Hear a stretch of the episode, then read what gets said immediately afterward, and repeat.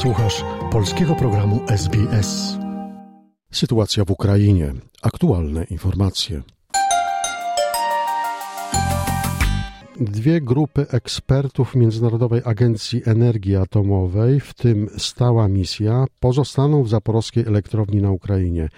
Poinformował o tym szef Rafael Grossi, który zakończył wizytę w zakładzie i przekroczył punkt kontrolny w Zaporożu, oddzielający bezpieczny obszar kontrolowany przez Ukraińców.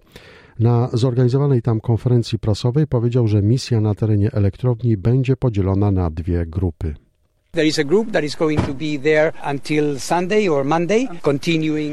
Pierwsza z grup pozostanie tam do niedzieli lub poniedziałku, będzie oceniać sytuację na miejscu i zagłębi się w temat, żebyśmy mogli przygotować potem raport.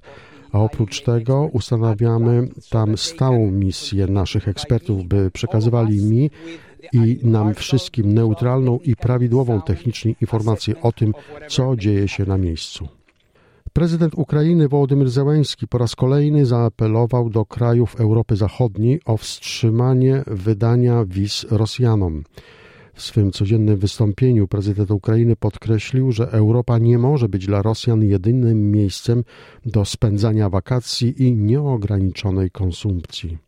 Моральне падіння Росії, яке відбувається саме зараз, то це абсолютно протирічить.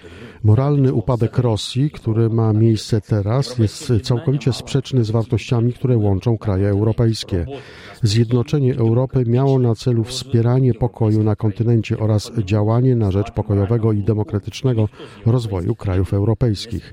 Europa nie może stać się moralnie głucha. Żaden z europejskich przywódców nie będzie mógł się tłumaczyć, że o niczym nie wiedział, powiedział prezydent Zełański. Rosjanie siłą przesiedlają Ukraińców do Rosji lub na tereny okupowane. Informuje o tym w opublikowanym wczoraj raporcie organizacja Human Rights Watch. Dokument zawiera zeznania osób, które w ten sposób trafiły do rosyjskich obozów. Liczący 71 stron, raport przytacza zeznania 54 osób. Część z nich trafiła do Rosji lub na tereny okupowane przez rosyjską armię, a część to osoby, których krewni byli przymusowo przesiedleni. Human Rights Watch przypomina w raporcie, że przymusowe przesiedlenie są zbrodnią wojenną, a mogą być także zbrodnią przeciwko ludzkości. Organizacja podkreśla też, że organizowanie obozów filtracyjnych jest złamaniem prawa międzynarodowego.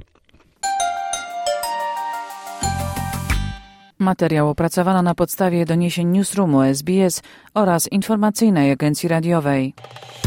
Polub nas na Facebooku, udostępnij innym, skomentuj, bądź z nami na polskim Facebooku SBS.